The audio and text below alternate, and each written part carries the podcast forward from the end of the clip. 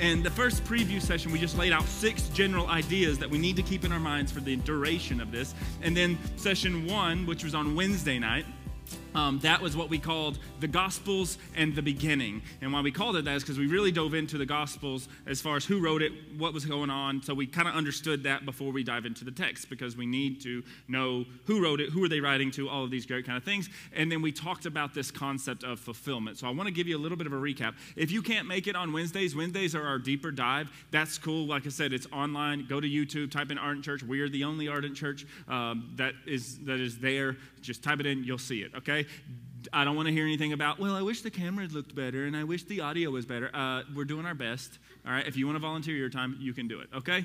So let's talk about the preview session because I need you to wind up really quickly here. So we're jumping right back into this because every week builds off the next week. Okay. So if you miss one, I highly, highly recommend, okay, go back. They're like anywhere between 45 minutes to an hour long uh, of, of the teaching. Go back and listen to it, get the notes because we're going to build off of each other. So if you're kind of missing each and every piece of it, you're going to get to the end and be like, why is everybody so excited about this? This is just, and it's like, oh, because you didn't get all the other pieces of it, okay? It's kind of like if someone was looking at one puzzle piece and be like, this isn't a very pretty picture. But if you look at the whole puzzle, you're like, whoa. So that's what you'll be doing, okay? So let's look at all of it. The first session, the preview session, we talked about these six six ideas that we need to understand and keep in our mind before we jump into it, okay? I will slow down when we get to the new information, don't worry, okay? I didn't even drink a full Red Bull. Caleb got me one. I took two sips and put it down. So this is just pure spiritual. No, that sounded bad. I was going to, okay, let's keep going. Here's the six things Jesus is all about kingdom coming. It's the first thing you need to know about Jesus when we're reading his words. Everything he is consumed with is about the kingdom of God and it coming and it being a part of this world. That's what he's focused on. That's what he cares about. Every situation we read about, he tends to bring it up, okay? You need to also understand that Christ gave us the key to it. This is what it says in Scripture. This is all week one, so I'm going really quick with this. He gave us the key to this, to access this thing, right? Like if there's a door and a way into something and you need a key, right? So, like someone leaves you to wash their house, what do they do? They hand you the key, you know, because you need to be able to access it. So he gave the key, okay? Keys, plural, actually, is what it says. So there's lots of things that help us understand this, okay? Christ is the door, okay? He's saying, I am the access point. That's what the door means. Or a gate is another way that it's phrased in, in like Psalms and other places. Is like, He's the gate, He's the door, He's the way you get in to this thing called the kingdom of God, right? There's nothing in and about the kingdom of God that is natural. Nothing. Nothing. So if you look to the kingdom of God, and you look to the spiritual realm, you look to the Spirit of God, and you expect to see and get natural things out of it, you are missing everything about it. I'm just going to keep honing in on that one real quick because nothing, guys, not like a little bit, nothing, not a th- single thing. Matter of fact, Jesus had to keep pointing this out like the whole time, which we're going to get to in like week 4, I believe, is where Jesus is like, My kingdom is not of this world. Like, there's, there's nothing about it that's even from here and about this place at all. Okay. Does that mean that you don't see natural things happen because of it? No, not at all okay? Like things happen because of it, okay? But let me just, I'll just go ahead and just whack this whack a mole. We're to play spiritual whack a mole for a minute here, okay? Well, what about if I give, won't be given unto me? Sure, but if you're given for that purpose, that's called greed. That is not called giving. That's the opposite of it. It has nothing to do with Spirit of God, okay? So let's just stop that. As a matter of fact, if you give any money or anything to the church and you're like, well, I'm giving because he's going to pay me back, just keep it, okay? Keep it we don't want it all right? We don't want uh, my dad used to say you, you gave that one dollar bill wadded it up so tight george washington had an afro. Like keep it okay? A heart of giving expects nothing in return. God wants your time. God wants your whole life okay? So we'll leave all that alone. Nothing is natural Everything about Christ is echoed from Genesis all the way through every book of the Bible. It's all echoing this one idea of Christ and the kingdom of God all together. And what we looked at that was actually the tree of life and how Christ was hung on a tree. And he says, I am the way, the truth, the life. We looked at all that in detail. I'm not going to go back through all of that and that. And then the last one was actually the first one that I gave. Y'all are like, wait, he skipped one because I have it in my notes. No, I saved it for last because this is one of the most important things while we're doing this entire study to understand. There is nothing about the kingdom of God that is hidden away from you. It is not hidden from you. It is not special for the elite. There's nothing about it that is that way. We tend to think of it that way because we observe someone that seems to have information or things we don't understand, and we think, oh, they're just this, they get these special revelations and everything. No, they probably just spent time dedicated in study or prayer, and the Spirit of God didn't reveal it to them. It was already revealed. They just went and opened the door. I'm like, whoa! Let me ask you a question. If a door is closed and I go and open it and I see something in there and I shut the door back and I walk out and I'm like, dude, dude, Monique, have you seen what's in that door? And she's like, no, I have not seen it. It's just hidden from me. No, go open the door. There's nothing about the kingdom of God that is hidden from you. There's nothing about the person of Christ. There's nothing that I could understand that you can't understand. Okay. God is no respecter of person, is what Scripture says. Which means if he would show it to one person because the door's already unlocked, remember, God, Christ gave us the keys, Jesus is the door. It's just unlocked, it's just wide open. You just got to walk through it and anyone can. Now, because the door is open, you can walk right back out of it, and that's the issue we all have.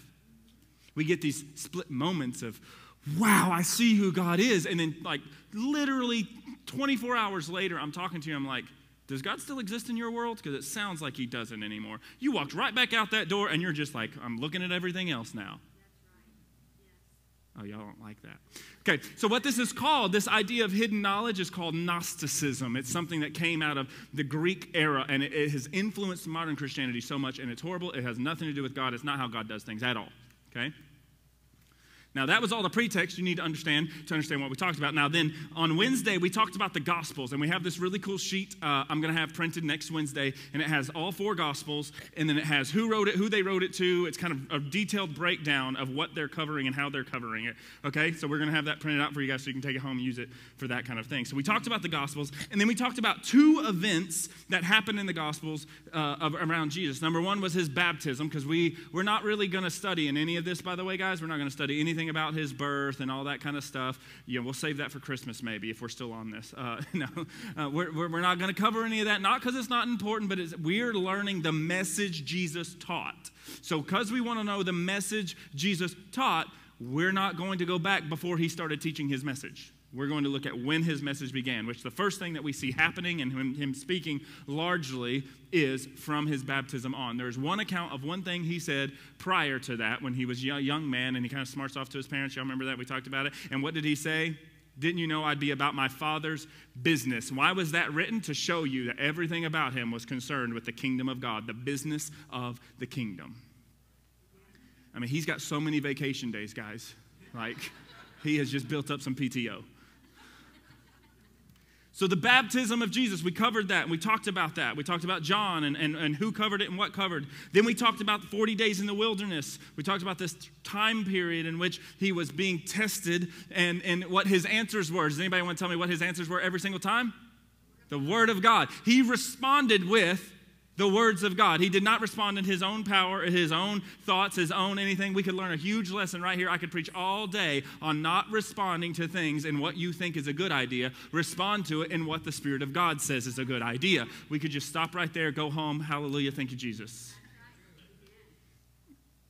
And we talked about something that happened between both of these stories, even when they differed between the four Gospels the four accounts, so Matthew, Mark, Luke, John, even when they differed, there was one core thing that came after all in all four of them. No matter if their stories varied slightly, one idea it's fulfilled. The law is fulfilled, so the old things you had to do is now completed and fulfilled, and that righteousness is now fulfilled. This idea of fulfillment, it's done. Now is the time, right? Y'all remember that?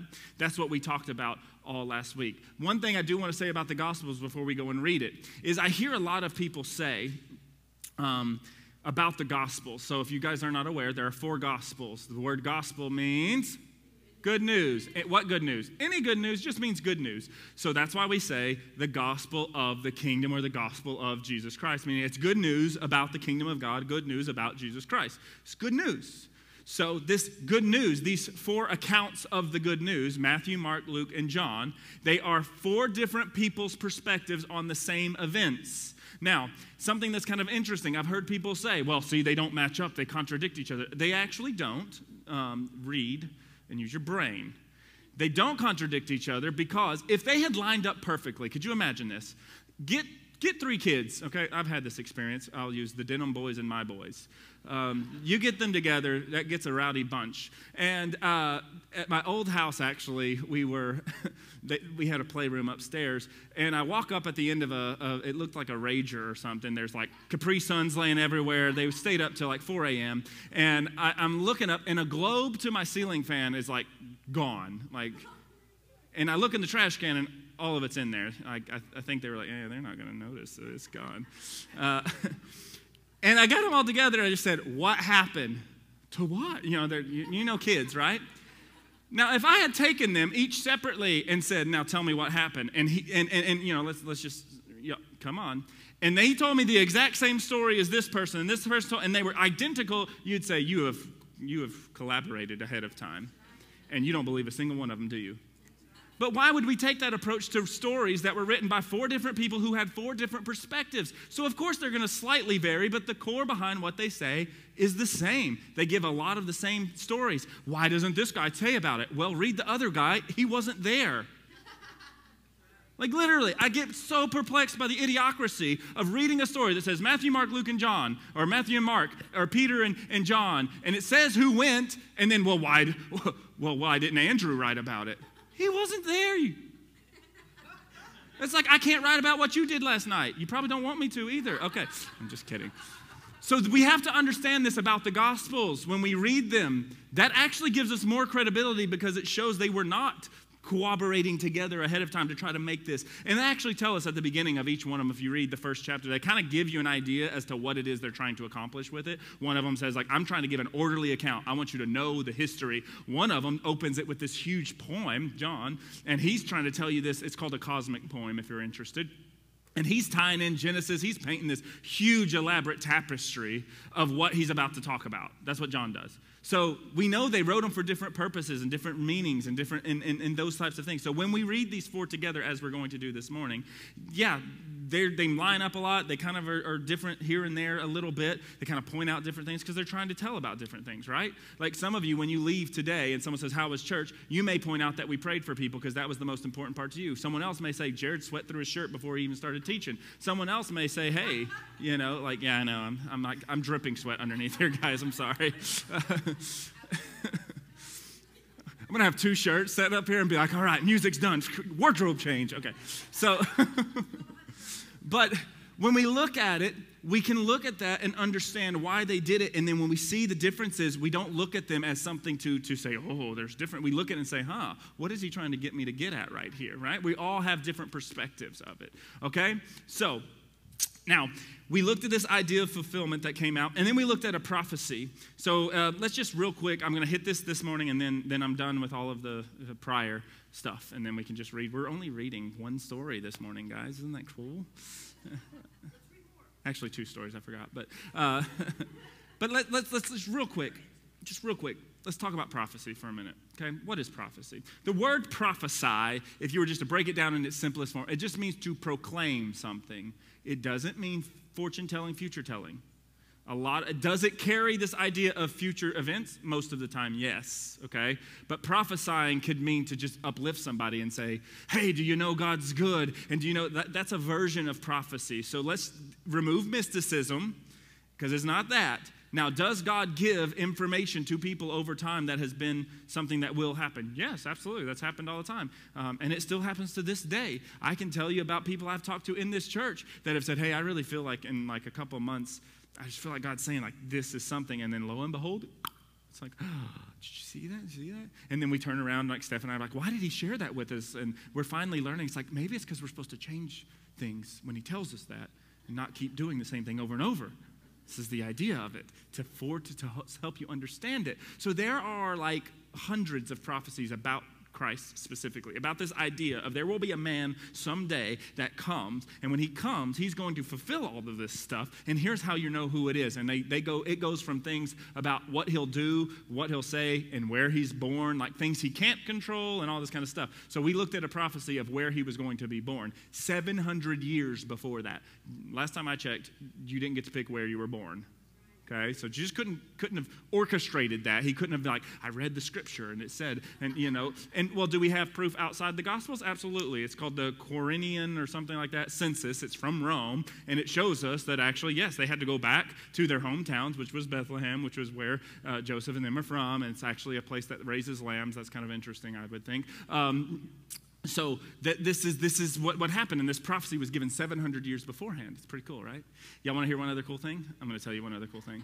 Uh, so the other cool thing about these prophecies there's a guy named peter stoner. If you google peter stoner and he, he wrote a two, like a two-part book kind of a thing and it's called the probability of prophecy or the probability of science and prophecy, uh, and, prophecy.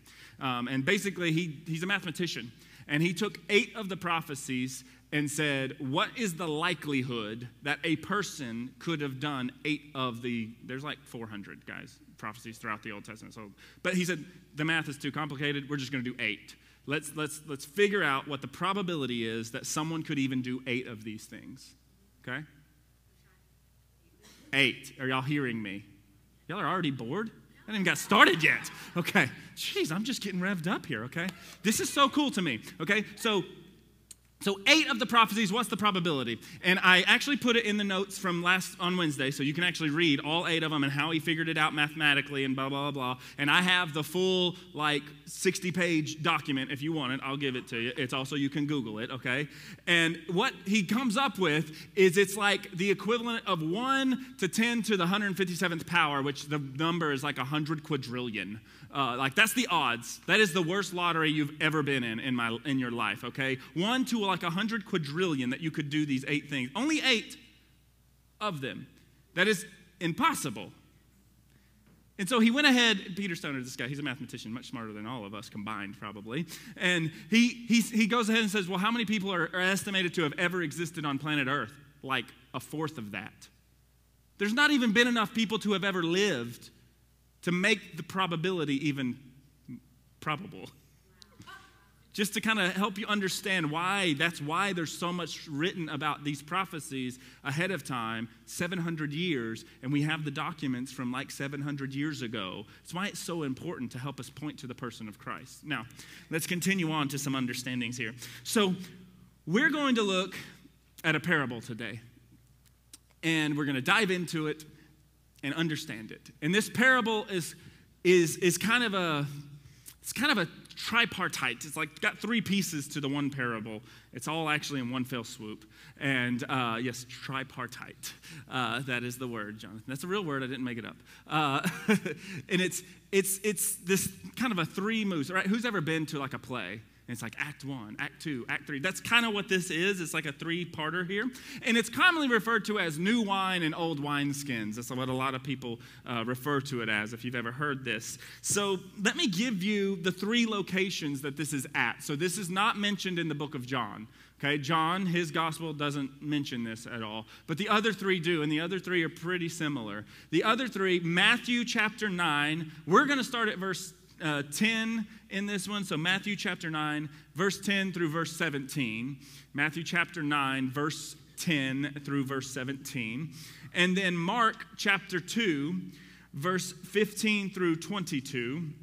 Mark chapter 2, verse 15 through 22 and Luke chapter 5, verses 29 through 39. We're actually going to read the account of Luke for the, for the sake of time, and then you'll hear me read the same thing three times over. They're pretty close. I will share with you a couple of the differences just so you're aware, because like I said, that's what I want to do in this entire journey that we're on is give you where they're all three located so you can go back and look at them yourself on your own time.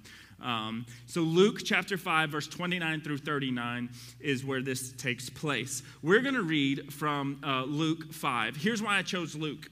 Uh, Luke kind of is a good synopsis between the other two.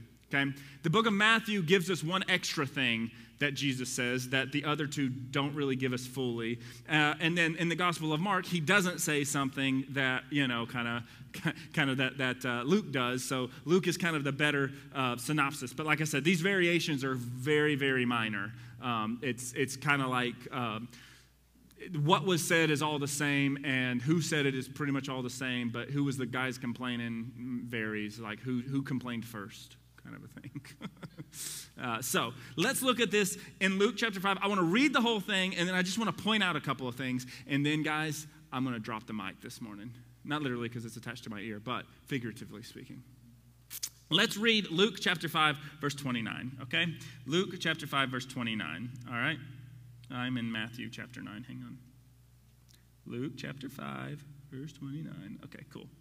So, Verse 29 right here, and Levi made him a great feast in his own house, and there was a great company of publicans and others uh, that sat down with them. Verse 30. But the scribes and the Pharisees complained, or murmured, yours might, might say, against his disciples, Jesus' disciples is who we're talking about here, saying, Why do you eat and drink with the publicans and the sinners? Verse 31. And Jesus answered and said to them, They that are whole need not a physician, but they that are sick. Verse 32. I came to call, not to call the righteous, but the sinner to repentance. Verse 33. And he said unto them, uh, and they said unto him, Why do the disciples of John fast often and make prayers, and likewise the disciples of the Pharisees? But thine eat and drink. So Jesus' disciples are eating and drinking when they're supposed to be fasting. Verse 34. And Jesus says unto them, or and he said unto them, depending on your translation, can you make the children of the bride chamber fast while the bridegroom is with them? Verse 35.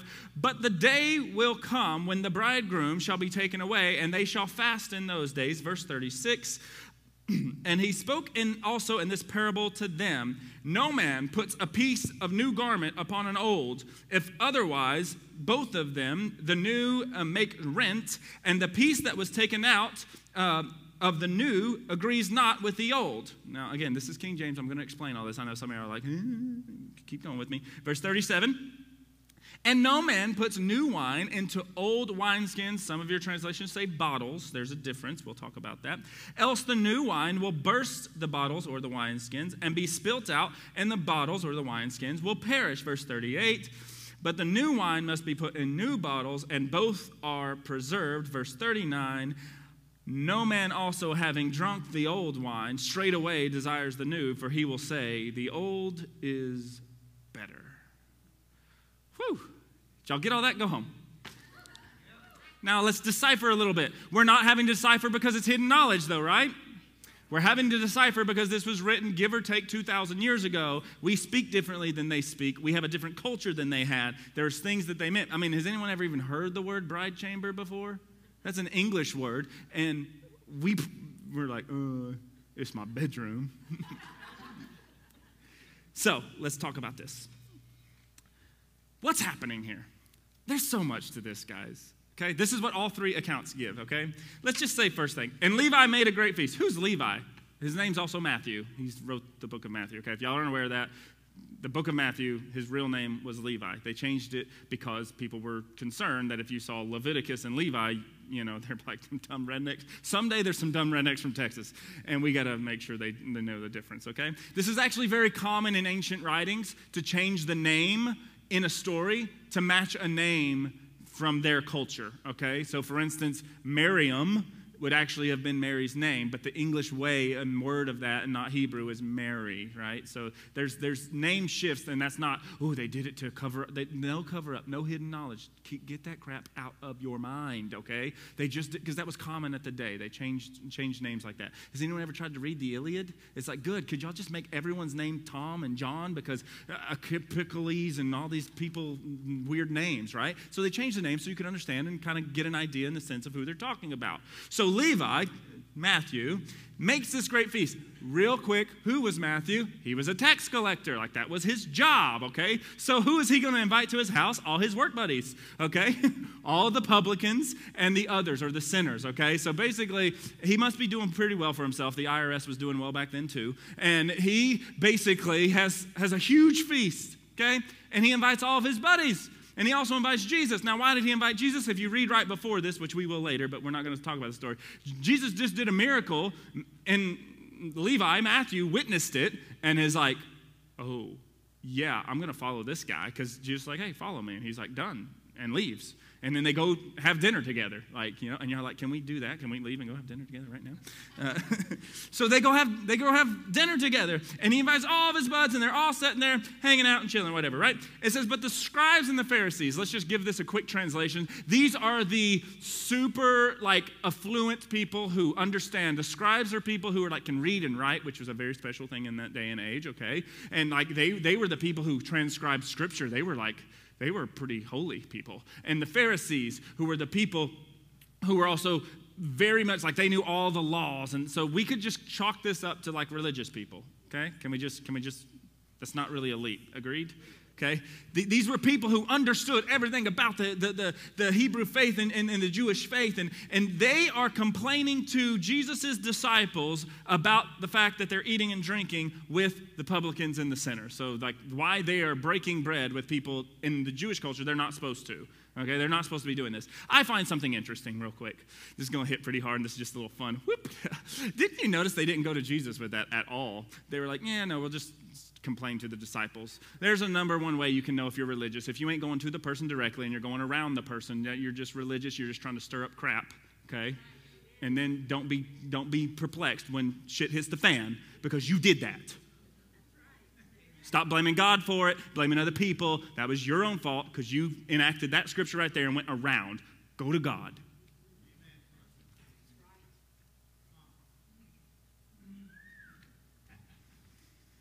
Okay, so they're complaining to the disciples, and look at Jesus. This is maturity right here. You want to know the difference in maturity and immaturity? A mature person confronts things head on and just says, let's put a stop to that. Immaturity evades and runs, okay? Jesus says he hears it, he doesn't let it fly. He says, hey, idiots. People who are whole don't need a physician, people who are sick do. Like, I mean, that's pretty, like, you know, unless you're a hypochondriac, you don't show up to the hospital with nothing wrong with you right? Which there is something wrong with you, it's your head. No, so, right? So if we look at this, what is Jesus saying? Like, hey, mind your own business. You're, you're, you got it. You stay over here. These people need healing, and I'm a physician. Now, not naturally speaking, spiritually speaking. Remember, Jesus is consumed with the kingdom of God. Nothing he says is about natural things. Everything he says is about spiritual understanding, spiritual things, right? So Jesus says, hey, those who are whole, those who are right, they don't need help. These people do. That's why we're doing this. So shut your mouth. Can I just give you that version? He's basically saying, Hush, leave us alone. I didn't bother you. I didn't invite you because I didn't want you anyways. He didn't say that. I'm just, you know. I imagine he did. no, he's saying, Hey, you guys don't need my help right now. These guys do. There's a lot packed into the, to the mind of Christ right there. Okay, we'll keep going. And then they said to, uh, to his disciples, so look, Jesus addresses them and they still go back to talking to the disciples, idiots. And they say, well, why do the disciples of John, they fast all the time and make prayers? And likewise, the disciples of us, the Pharisees and everything, we, uh, you know, we do that. But you are eating and drinking. You're not fasting. You're not doing the rituals. You're not doing the right things. And Jesus, uh, I'll help you out. Don't talk to my disciples. They're not very wise. Just give me three years, they still won't get it, right? So that was a joke about. Okay.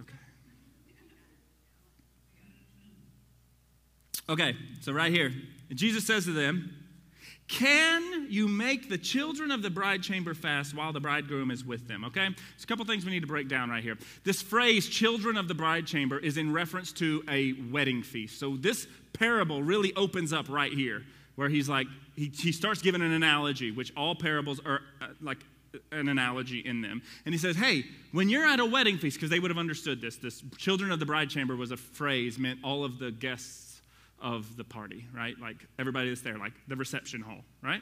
Okay? Y'all, y'all think we do weddings big. They did weddings huge back in the day, okay?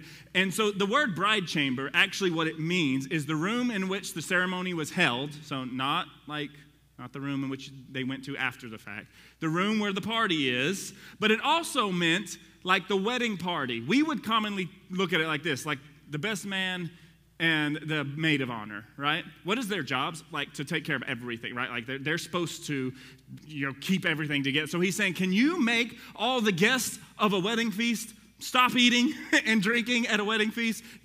Anybody ever been to a wedding? You're like, God, this was a bad idea.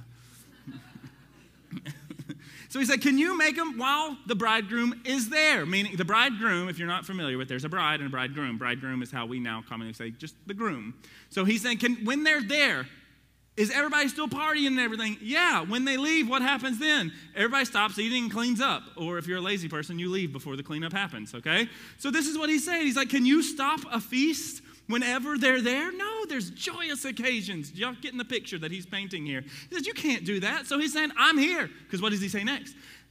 In verse 35, he says, There are days coming when the bridegroom, guys, just so you know, in all of Scripture of the New Testament, when you see bridegroom, it is like always referring to Jesus. There's like no story of weddings outside of that. Like, and some of you are thinking, what about the wedding at Cana? We're going to talk about that in a minute. So, bridegroom. So Jesus is referring to himself right here. He's saying there's going to come a day when the bridegroom is taken away, meaning that I am no longer here. Just for fun, that word taken away means to be lifted up. It's kind of a foreshadowing of what's coming a little bit later in Jesus' life. Um, so he says, There's going to be a day that I'm taken away. And then they'll fast in those days. Guys, guys, guys, guys, guys. Acts chapter 2, it says they were waiting in one mind and one accord, waiting for the Spirit. And if you actually look into it, they were fasting during that time. Jesus has already given them instructions, and it's already telling us what they're going to do because when He leaves, they're going to go and they're going to fast. They're going to stop this partying and celebration, and they're going to stop and they're going to fast until what? Till it comes. Mm-hmm. Verse 36, now he continues with his idea. So he's saying, hey, you can't stop a wedding party because, you know, there ain't no party like a wedding party because the wedding party don't stop, right?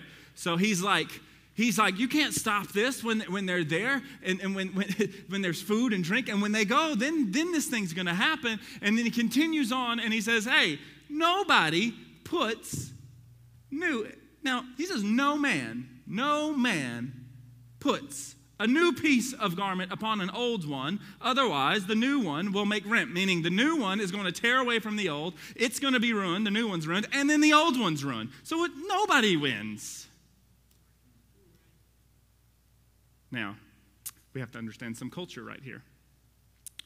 In their culture, every time there was a wedding, it was the responsibility. Y'all better be glad right now that we don't do this thing, okay? It was the responsibility of those who were throwing the party, throwing the wedding, that they bought new garments for everyone that was coming. Weddings just got real small. like, I'm going to leave all of that. Just go research the culture behind this. There's a lot. Because you remember righteousness, which is what you're made, um, is often referred to as a cloak. So just pepper that in with this because we'll get to this a little bit later. So when Jesus is saying that, he's not just saying, like, hey, you know, like, I, I bet you Pharisees so, you know, like, no. They understood it because why? He already opened it up to the wedding idea. Agreed? So he's already talking about this wedding, so that's why he uses this analogy. He's like, hey, at a wedding, it would be shameful, by the way, in their culture if you did not provide everyone with a new robe. So, like, if you, I don't know, tried to kind of take some new cloth and, like, just pin it on there and, you know, like, let's just get everybody garters. So that's a little easier. Isn't that what they're called? I don't know. I don't, whatever the pin thingy is. Y'all can tell I hate weddings, okay? No, he says, no one tries to sew that to the old one because what happens? It's going to ruin both of them. Then he goes a step further and says, okay, if y'all aren't getting that one, because you're supposed to provide robes, let me give it to you this way. No one takes new wine and put it in an old wineskin. The reason it's important, not a bottle and a wineskin, is because a bottle is just a piece of glass that they did not use at that time. They used what was called a wineskin. It's basically a leather pouch. Like y'all watch some good old westerns or something like that, and they're like, "Give me that!" Not the canteen, but you know the little leather pouch, and they're like, "That's right." and they're you know they're squeezing out every last drop. That would be like a wineskin. Now something interesting happens if you take a wineskin that was already used and then put new wine into it. It actually the yeast process will explode it. Like God, the kids aren't, and oh, the youth are. They're going to go like, let's do this, and like, science experiment. Uh, so, so he's saying you wouldn't do that because it will explode. And then what happens? Not only is the new wine gone, but now the carrying case that you could use is, is now ruined. You can't use it for anything else. It's, it's, it's destroyed. Now, one of the things that the, the, the bride chamber, so the, the, the, the wedding feast people's responsibility was to provide all the food and drink, right? Everything that's there, they're supposed to provide it all. So all of this, all of this partying and whatnot like that, it's a huge wedding feast. They're supposed to provide it, and he's saying when you're providing it, you wouldn't do it that way because it's going to ruin it all. And he says, but the new wine must be put into new wineskins so that they are both preserved. Real quick, we have to be careful. Because, see, I've said this a lot. Jesus came to tear down religion. He did. Religion, not tear down the old law and understanding. There's a difference between that. He came to take man's version of it and get rid of it. But he said, in the process of that, we cannot get rid of where we came from. We can't get rid of the understanding because if you get rid of that, you're going to get rid of all the prophecy. You're going to get rid of every bit of evidence that points to me. That's why he's saying you can't because if you try to if you try to meld them together first off, you're just ruining both things. And look at the modern church. It's just ruined. It's just people find no relevance in it. Why? Because we tried to take something new that the Spirit of God's doing to an old and we just tried to mix it together. Let's just make it work. And then we're getting mad at these people because they don't want the new wine. Oh, wait, he answers that right here in verse 39. He says, But also having drunk the old wine, straight away, that word straight away is immediately, they don't desire the new because they'll say the old is better. He's telling you right here. Who doesn't like change? Everybody. Everybody's like, no, I love it. No, when it happens to you, you don't like it. If you're the one causing change, you're perfectly fine with it. But if someone else is causing you to change, you don't like it, okay? So what is he saying? He's like, right away, when this different thing comes, you're not to understand it. This ties back to him saying, hey, those who are whole don't need a physician. Those who are, what he's trying to do, what Jesus is trying to do, this whole thing is saying, there's a big party about to happen. And it's happening right now, okay? And I'm here. You're not, you're not here yet. And that's fine. He wasn't even, did he attest and say you should be? No. He's saying, I'm here for these first. And like in a party, you wouldn't try to mix the two. You wouldn't try to do this. You would provide new robes to everyone. And you wouldn't try to take the wine and try to cheap out on it.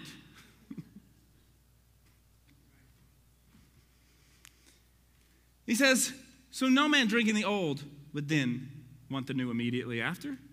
So there's going to be a time for this. Now, there's something else that's happening here and we don't see it.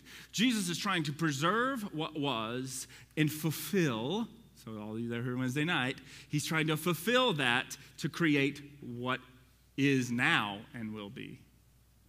It's almost like there's something that says, like, I am the same yesterday, today, and forever, meaning the old, he's trying to preserve it so all those in it are not lost, but trying to remove the religion out of it. He's now what is, which was him on earth, and saying, There is another way this is going to happen as well. I'm, go- I'm going to physically be gone. He, he's, he's already telling us from like off the cuff, this is happening. Can you imagine being the disciples? How dumb would you feel? Like, this is like at the beginning of everything. It's three years you've been hearing the same thing. I will not be with you always. And then he's gone there like, ah! So, what is he saying? He's trying to preserve. Here's what is there's something that will be to come. He's trying to paint this picture. And isn't it interesting? He's using this idea of this wedding. He's, he's, he's, he's giving this, this idea of what they would have been common, uh, understood and been common with at the time of how they did their cultural weddings and things like this. But what is this all talking about, remember? It was all tied back to they were eating and drinking when they weren't supposed to. Right? I hurt my ear when I slapped my face, sorry. I forgot I had this on. what is he doing? It's all because he said they're having this argument over you're not doing the rituals right. But did Jesus say you won't do the rituals anymore? No. But he said for a time, we're removing them. Now, we talked about this briefly last Wednesday, and we used baptism as the understanding. So I'm going to give that understanding, and then I'm going to show you the understanding here, okay? Because what we talked about on Wednesday was about baptism and how John says, I will baptize you with water, but there's one to come that will baptize you with Holy Ghost or Holy Spirit and with fire, okay? Right? And so we looked at this thing. It's like, it was this, this interesting three part thing. It's almost like a, there's a lot of things that tend to do this. And he's like, right now you're getting baptized physically with water. But what will happen after that is that there is one to come that will baptize you with the Spirit of God, meaning it is not a natural act anymore, but now it is a spiritual thing, okay? But the act will still remain because when the Spirit gets a hold of you, you will be driven to want to express it, and you will now do a physical act called baptism. Are y'all seeing that?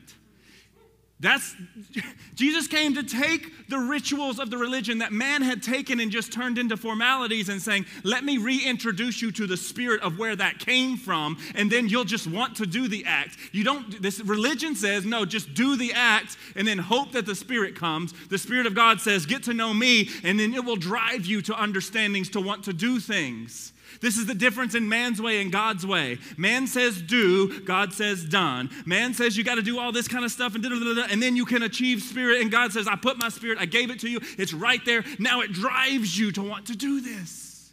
Do y'all see this? This is what y'all are not see. I got. I'm gonna put a camera here just to show y'all the goosebumps. It's like Spider Man up here, okay? This is huge. This is huge about. I am gonna say it. Sorry.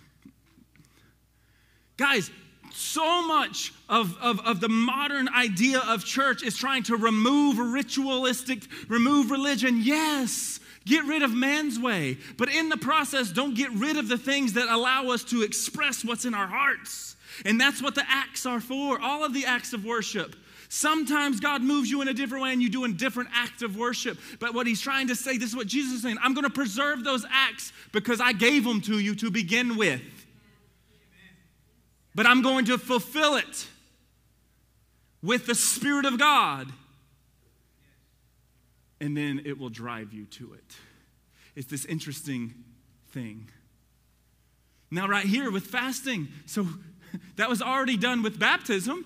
Now, with fasting, oh, which by the way, didn't Jesus do for 40 days when he was out there? So obviously, he doesn't have a problem with fasting. He has a problem with people not understanding fasting. Almost like has a problem with people doing things when there's no meaning or it's empty or void. Genesis 1 the earth is without form and void. My word shall not return unto me void. Empty of what? Spirit. So Jesus says, hey, we're not fasting right now because we're in party mode. if I can just phrase it that way. We're here. We're reaching out to those that don't understand your religious side of it, but I want to take that thing fasting. I want to flip it on its head, submerge it in the Spirit of God, and then you'll be driven to want to fast to know me more. That's what Jesus is pointing out here. Y'all didn't catch all that? You think I'm stretching? Go read all three of them. Go start doing your own research. Okay. He's trying to keep I had, to, I had to make sure I didn't miss this because I I was like, there's a scripture in Hosea I wanted to point out. He's trying to keep this. Are y'all seeing this pattern? He's trying to maintain, introduce the new, keep them both preserved so that they can be fulfilled and together. Are y'all catching this? There is a scripture in Hosea. And Hosea says in 6 3 says that the latter rain and the former rain will be together. Okay, some of you are like, what? I've never heard this scripture before. We're going to research it later, don't worry. But I'm, I'm, I'm, I'm just peppering this stuff in here. So, like, by the, this is going to be one of those like mind bending movies where you watch it and you're like, wait, that was his son the whole time? Like, like that's what this is going to happen, okay? And so, when we get to the end of this, you're going to want to go back and watch it all and you're going to be like, oh, I see it, I see it. But there's no way for me to present this to you and do it justice because God's way bigger than I could ever elaborate on this stuff. So, that's why I'm trying to be cognizant of your time, but I need to pepper these things in there because, see, this was also a prophecy that the Christ, the Messiah, would do. It would bring the latter and the former together. And Jesus is trying to point out, I'm trying to get rid of your dumb ideas about these things, but I'm trying to preserve them. Okay, I'll move on. What's the synopsis, real quick, of this, of this parable that Jesus is saying? There is a new thing happening. This new thing is not going to completely dis, dis, like disassociate from the old thing, it's going to take that old thing and make it even better. Those of you that are in the old thing right now, you're cool, stay where you're at, but there's going to come a time in which you need to abandon it. But right now, I'm here for these other people that already are missing the mark. That's why they were called sinners. They're already outside of it. I need to gather them in. You guys are kind of already understanding the prophecy because this that's what we don't understand. The Pharisees, they knew the prophecies of the Messiah. They weren't sitting around not waiting on the Messiah, they were waiting on the Messiah. And Jesus like, hey, y'all are, but I haven't fulfilled everything yet. So, of course, you're not going to believe in me. He wasn't even concerned about it. Did y'all see him say, You need to believe on me right now? He doesn't do that till much later. He's saying, Hey, you're cool. I'm getting these people in because then I'm going to merge you both together.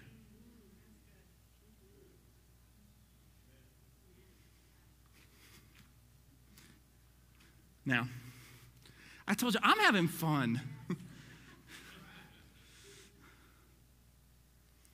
now, John doesn't tell us any of this, but I believe he does. John doesn't give it to us this way. There's something you need to remember from last week. There are three synoptic gospels. There are three that are given to us to synopsize, to give us a general summary of what happened. There is one given to us that is called an abstract gospel, meaning that this is not like, uh, it's not specifically historical in nature. It's all about spiritual concepts and understandings. Remember, I told you at the beginning, John opens his up with a big poem about the creation of all things and how from the beginning the Word was and the Word will become flesh. That's talking about Adam and Jesus all at the same time time because John is like a literary ninja. He's like, and does it. It's crazy. But Don, John does give us a story that no one else gives us.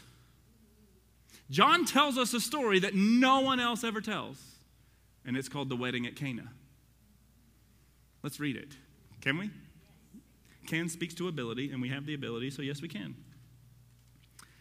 Let's read this. So this is in John chapter 2, verse 1 is where it begins.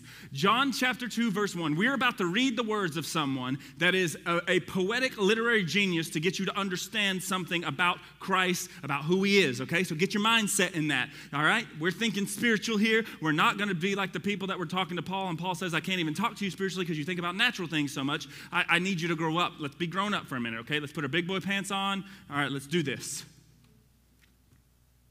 The wedding at Cana, this is John chapter 2, verse 1. And the third day there was a marriage. Come on now, we just stop right here. Why did he say on the third day? Anybody following me on this? that is so cool. And we just like, on the third day, we just keep reading. He's like, uh, like pause.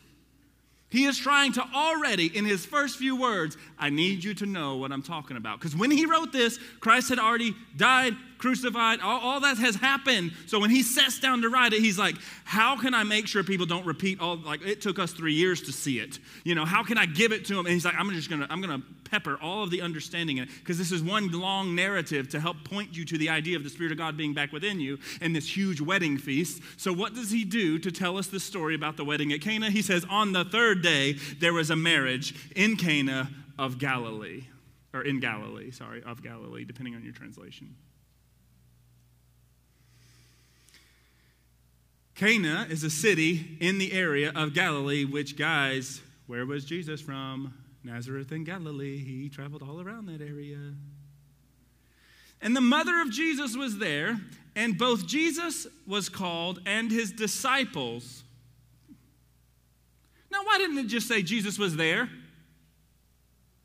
Didn't it just tell us the mother of Jesus was there? And both Jesus was called and his disciples were called. Go look at every gospel when it talks about the Spirit of God and Jesus called to the disciples. Called. This is, again, this is spiritual understanding. Y'all thought y'all were just reading a story about, you know, someone getting married.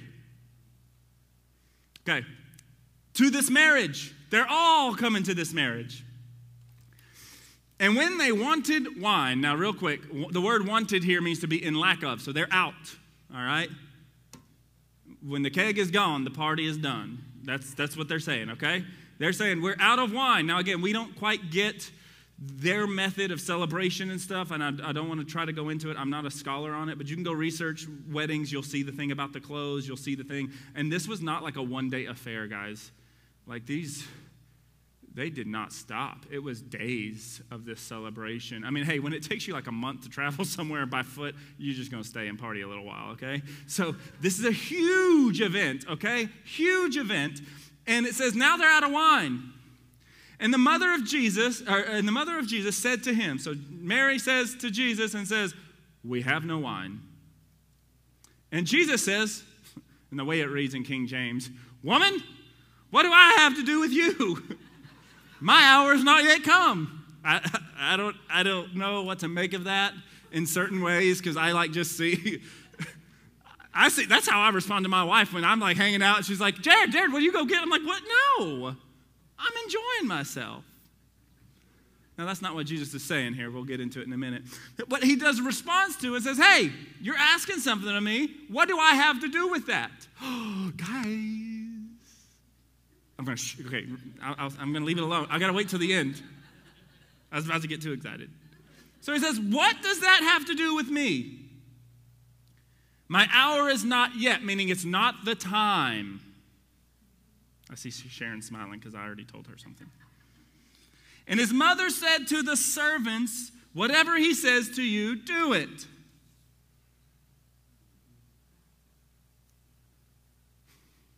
Okay, I'm going to go for it now. I'm not going to read the whole story. I was going to read the whole story, but I'm just going to keep breaking it down as we go. Can we do that? Okay, cool. So Jesus' response says, What do I have to do with this? It's not time. What did Jesus say in the other three gospels when he's telling about this whole bride idea? Y'all remember, we just read it. It's a whole story, and he does this parable about this huge wedding celebration, about the clothes being new, and about the wine, right? But John doesn't tell us about it. Why? This is John telling us about that idea right now. Like he's telling us a story that is telling us everything Jesus said in the other one. He just does it with a more colorful brush, okay? And so what he's doing right here is when Jesus responds, What do I have to do with that? What did Jesus say to the Pharisees? He says, What does us not fasting have anything to do with what you're doing? I didn't come for you, not now. Come, come. He says, Not now. And then his mother says to the servants, Do whatever he says. His mother says to the servants, Do whatever he says.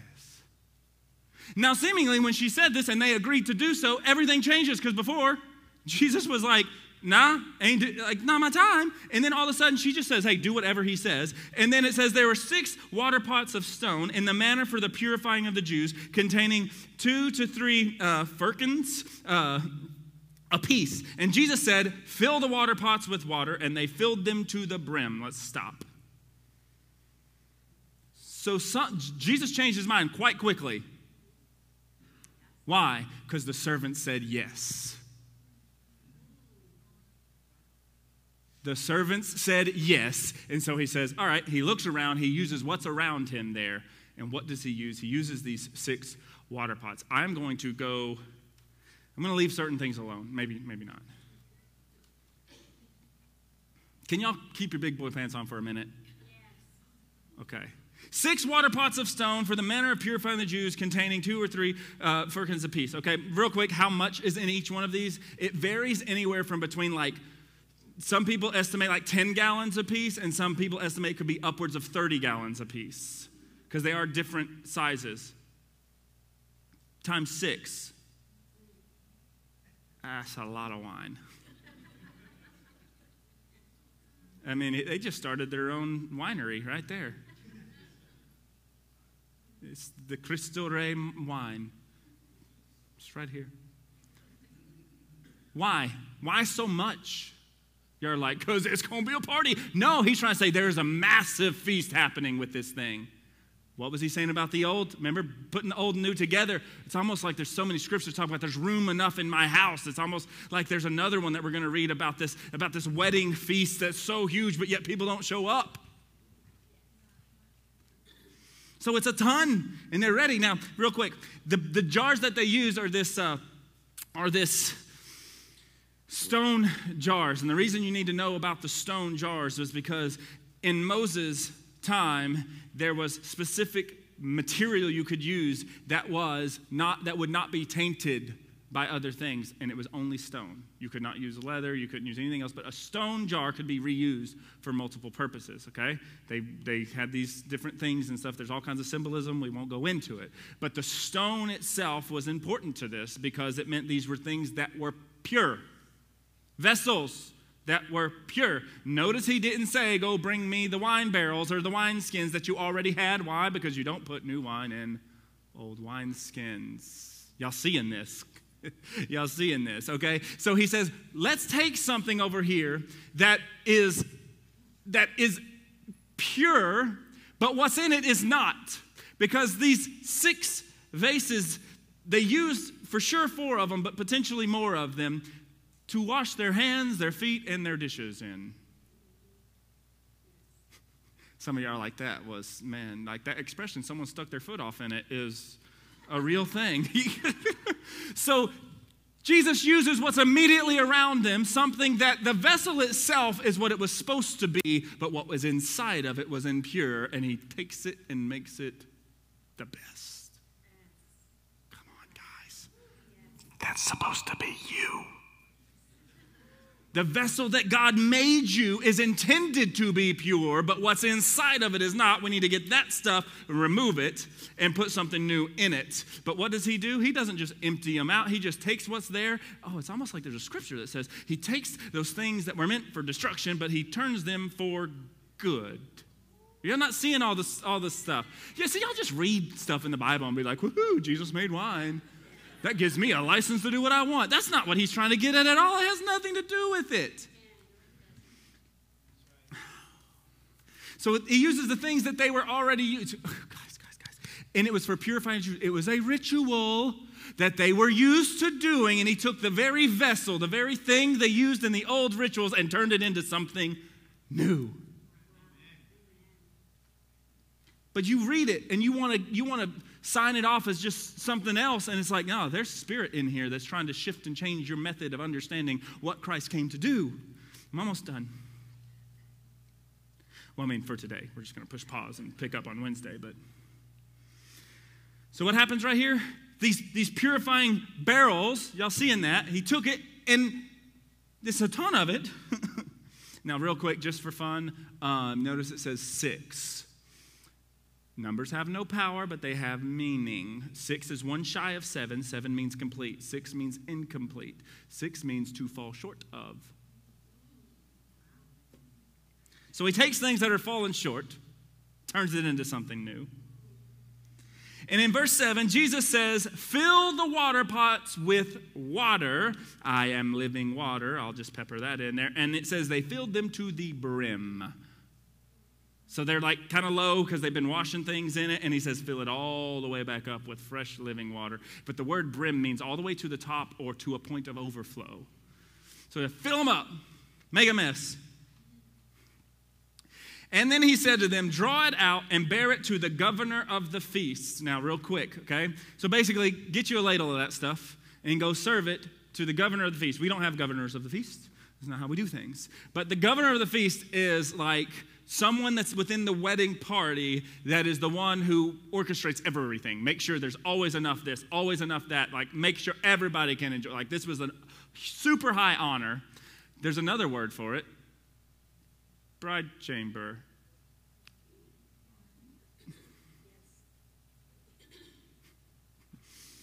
I feel like saying, Can I get an amen?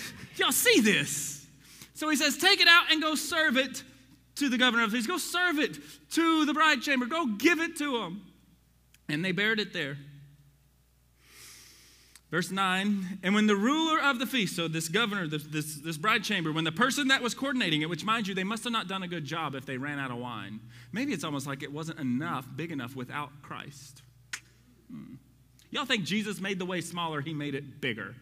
He didn't make it easier. See, y'all got mixed up. Oh, I just heard that. Uh, there's a devil in here. I'm going to chase him out. That's what my dad used to say.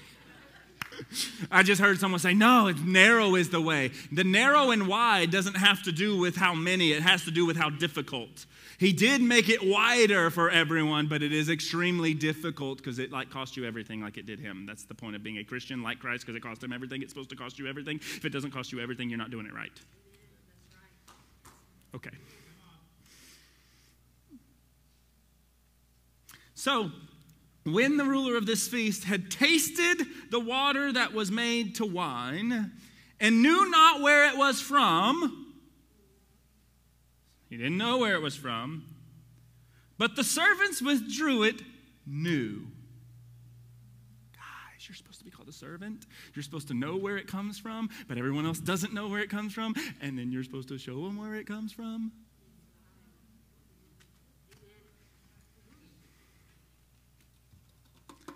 And the governor of the feast called to the bridegroom. And he said to him, Every man at the beginning does set forth the best or the good wine. And then when men have well drunk, then they give them the worst stuff. But you have kept the good wine until now.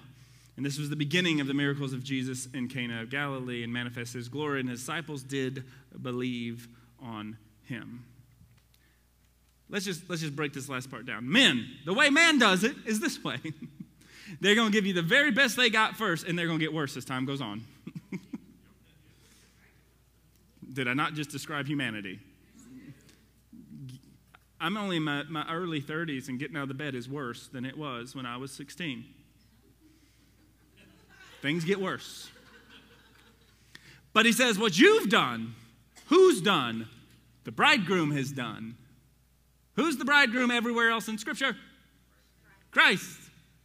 What you've done. Now, before someone goes runs off of here, I just heard someone thinking, like, this was Jesus' wedding and he got married and it's Mary Magdalene and you went to Da Vinci Code. Not hidden knowledge. Shut up with that nonsense, okay? This is symbolism. He says, in the bridegroom, he says, what you've done, bridegroom, you've done it completely reverse. The kingdom of God is not of this world. It's not, it's not the same way. It's done exactly the opposite. He said, You gave us the very best at the end the dishwater. You waited till the end to give it. Y'all seeing these similarities? It's a wedding feast. These new clothes, these robes of righteousness are to be given to everyone. There's this huge feast and party going on that we're supposed to be at. Christ is providing it and making the way for it. He's saying, I got something new. I'm not doing away with the old, I'm fulfilling the old. Can I just go ahead and say, I'm going to? The vessels were not completely full, and he filled them. Why was that have to be mentioned? Because they needed more wine? No, because he's trying to show there's a fulfillment happening of everything that was so you can walk into something new. What kind of new? Renewed. Revelation says this at the end I saw a new heaven and a new earth. The word new there means to be renovated, like renewed, not a brand new one. He didn't demolish it and then get, he said, I renewed it. I put it back together the way it was. How was it? Tree of life, Garden of Eden, direct access to the Spirit of God. Christ made the way for that. Y'all seeing this? This is what the next 10 weeks holds, is just me telling you the same thing over and over again with all these different stories. You're like, sweet, don't have to come anymore. new wine in a new vessel, but similar to the old. Then there's other scriptures that say the latter will be greater than the past or the rest. This is the meaning of the wedding at Cana. This is one of Jesus' first things that he begins to help us understand. One of the first things is, I came to fulfill all of this. And the way I'm going to do it is, I'm not going to destroy that, but I'm going to turn it on its head, get you back to the Spirit of God. It's going to drive you right back to doing the things that, that Genesis tells you to do, that Exodus tells you to do. But you're going to see it through the Spirit of God. And so the next thing he says is, as I fulfilled it, here's how I'm going to do it. So now we know how he's going to do it. He's going to fulfill it, but he's not completely destroying what was, the structure of what was, but he's removing the hearts that created it to be what it was.